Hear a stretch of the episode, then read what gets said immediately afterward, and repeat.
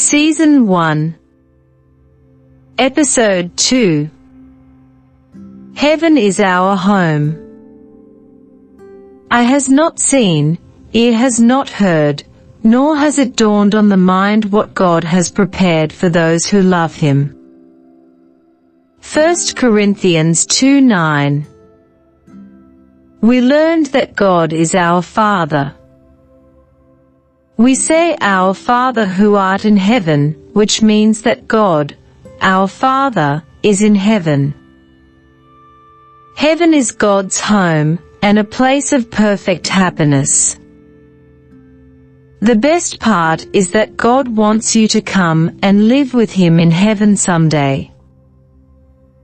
In heaven no one is ever sad or hurt or crying. You will be happy with God forever. Questions 1. What is heaven? Heaven is God's home, and a place of perfect happiness. CCC 326, 1024. Let us pray the sign of the cross. In the name of the Father, and of the Son, and of the Holy Spirit. Amen.